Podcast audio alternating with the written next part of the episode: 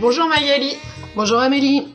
La rentrée de septembre nous offre un titre vraiment positif malgré sa formulation, non? Brigitte Macron, l'antipotiche. C'est un titre du journal Le Figaro. Brigitte Macron est connue de tous, je crois. Depuis que son mari est devenu président de la République française, les projecteurs se sont tournés violemment vers elle. Violemment, en effet, car la presse n'était pas vraiment tendre avec elle.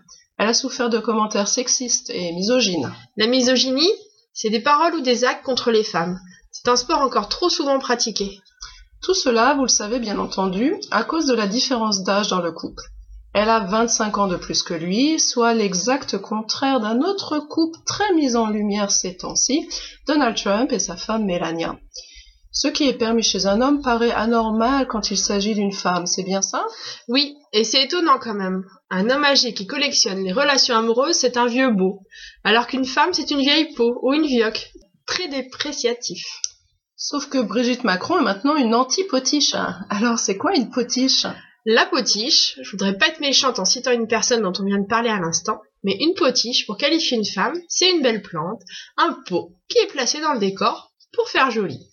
Une sorte de figurante à qui on dit et on répète Sois belle et tais-toi, et à qui on ne demande surtout pas de s'exprimer, de donner son avis ou d'être intelligente. Madame Macron est donc une antipotiche. Elle s'exprime et influence son mari dans ce qui semble être un couple harmonieux. On a aussi parlé d'elle comme étant une cougar, ces femmes à la réputation sulfureuse qui choisissent un homme de 10 ans à 20 ans plus jeune qu'elle. Enfin, la différence d'âge, on s'en fout, non? À propos écart d'âge, on peut lire sur le site du Centre d'observation de la société que l'espérance de vie en France métropolitaine est de 79,4 ans pour les hommes et de 85,4 ans pour les femmes en 2016.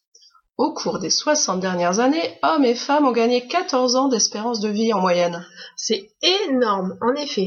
Et depuis le milieu des années 90, l'écart entre les sexes se resserre de 8 ans et 3 mois en 92 il est passé à 6 ans en 2007. 16, pardon.